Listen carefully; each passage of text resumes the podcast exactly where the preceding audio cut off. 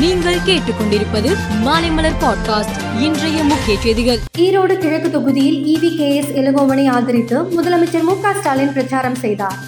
அப்போது குடும்ப தலைவிகளுக்கு ரூபாய் ஆயிரம் வழங்கும் திட்டம் குறித்து பட்ஜெட்டில் அறிவிக்கப்படும் என்றும் உறுதியளித்த வாக்குறுதிகளை இந்த ஆண்டுக்குள் நிறைவேற்றி காட்டுவோம் என்றும் பேசினார். வட மாநிலங்களை காட்டிலும் தென் மாநிலங்களிலேயே சர்க்கரை நோய் விகிதம் அதிகமாக காணப்படுகிறது.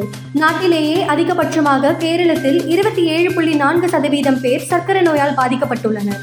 அதற்கு அடுத்து தமிழகத்தில் இருபத்தி இரண்டு புள்ளி மூன்று சதவீதம் பேரும் ஆந்திராவில் இருபத்தி ஓரு புள்ளி ஒரு சதவீதம் பேரும் அந்நோய்க்கு ஆளாகியுள்ளனர். ஈரோட்டில் இன்று பிரச்சாரம் செய்த முதலமைச்சர் மு ஸ்டாலின் பெண்களுக்கு ரூபாய் ஆயிரம் உரிமை தொகை எப்போது வழங்கப்படும் என்பது பற்றி பட்ஜெட்டில் அறிவிக்கப்படும் என்று பேசினார். இது தேர்தல் நடத்தை விதிமுறைகளுக்கு எதிரானது என்று அதிமுகவினர் குற்றம் சாட்டியுள்ளனர். தேர்தல் நடத்தும் அலுவலர் சிவகுமாரை அதிமுக நிர்வாகி இன்பதுரை சந்தித்து குடும்ப தலைவிகளுக்கு ஆயிரம் ரூபாய் தொடர்பான முதலமைச்சர் மு ஸ்டாலின் அறிவிப்பு பற்றி புகார் மனு அளித்தார். மின் இணைப்புடன் ஆதார இணைப்பதற்கு மூன்று நாட்கள் மட்டுமே அவகாசம் உள்ள நிலையில் நேற்று வரை தொண்ணூத்தி எட்டு புள்ளி ஜீரோ ஐந்து சதவிகிதம் பேர் ஆதாருடன் இணைத்துள்ளனர்.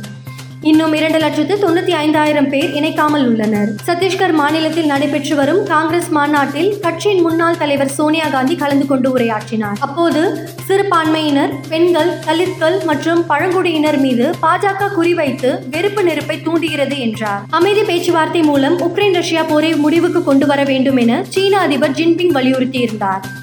இதை ஏற்று உக்ரைன் அதிபர் ஜெலன்ஸ்கி சீன அதிபரை சந்திக்க முடிவு செய்துள்ளார். இது உலக பாதுகாப்புக்கு மிக முக்கியமானதாக இருக்கும் என ஜெலன்ஸ்கி கூறியுள்ளார். மகளிர் டி டுவெண்டி உலகக்கோப்பை கிரிக்கெட் அரையிறுதியில் ஆஸ்திரேலியாவுடன் இந்தியா போராடி தோற்றது. இப்போட்டியில் இந்திய அணியின் கேப்டன் ஹர்மன் பிரீத் கவுர் ஐம்பத்தி இரண்டு ரன்களை எடுத்த நிலையில் ரன் அவுட் ஆனார். அவரது அவுட் திருப்புமுனையாக அமைந்துவிட்டது. அவர் ரன் அவுட் ஆன விதத்தை இந்திய பெண்கள் அணி முன்னாள் கேப்டன் டயானா எடுல்ஜி விமர்சித்துள்ளார். ஹர்மன்பிரித் கவுர் இரண்டாவது ரன்னை எடுக்க முயற்சித்த போது ஜாகிங் செய்தது போல் இருந்தது என்று கூறிய அவர் உங்கள் விக்கெட் மிகவும் முக்கியமானது என்று தெரிந்தவுடன் நீங்கள் ஏன் நிதானமாக ஓடினீர்கள் என கேள்வி எழுப்பியுள்ளார். மேலும் செய்திகளுக்கு மாலைமலர் பாட்காஸ்டை பாருங்கள்.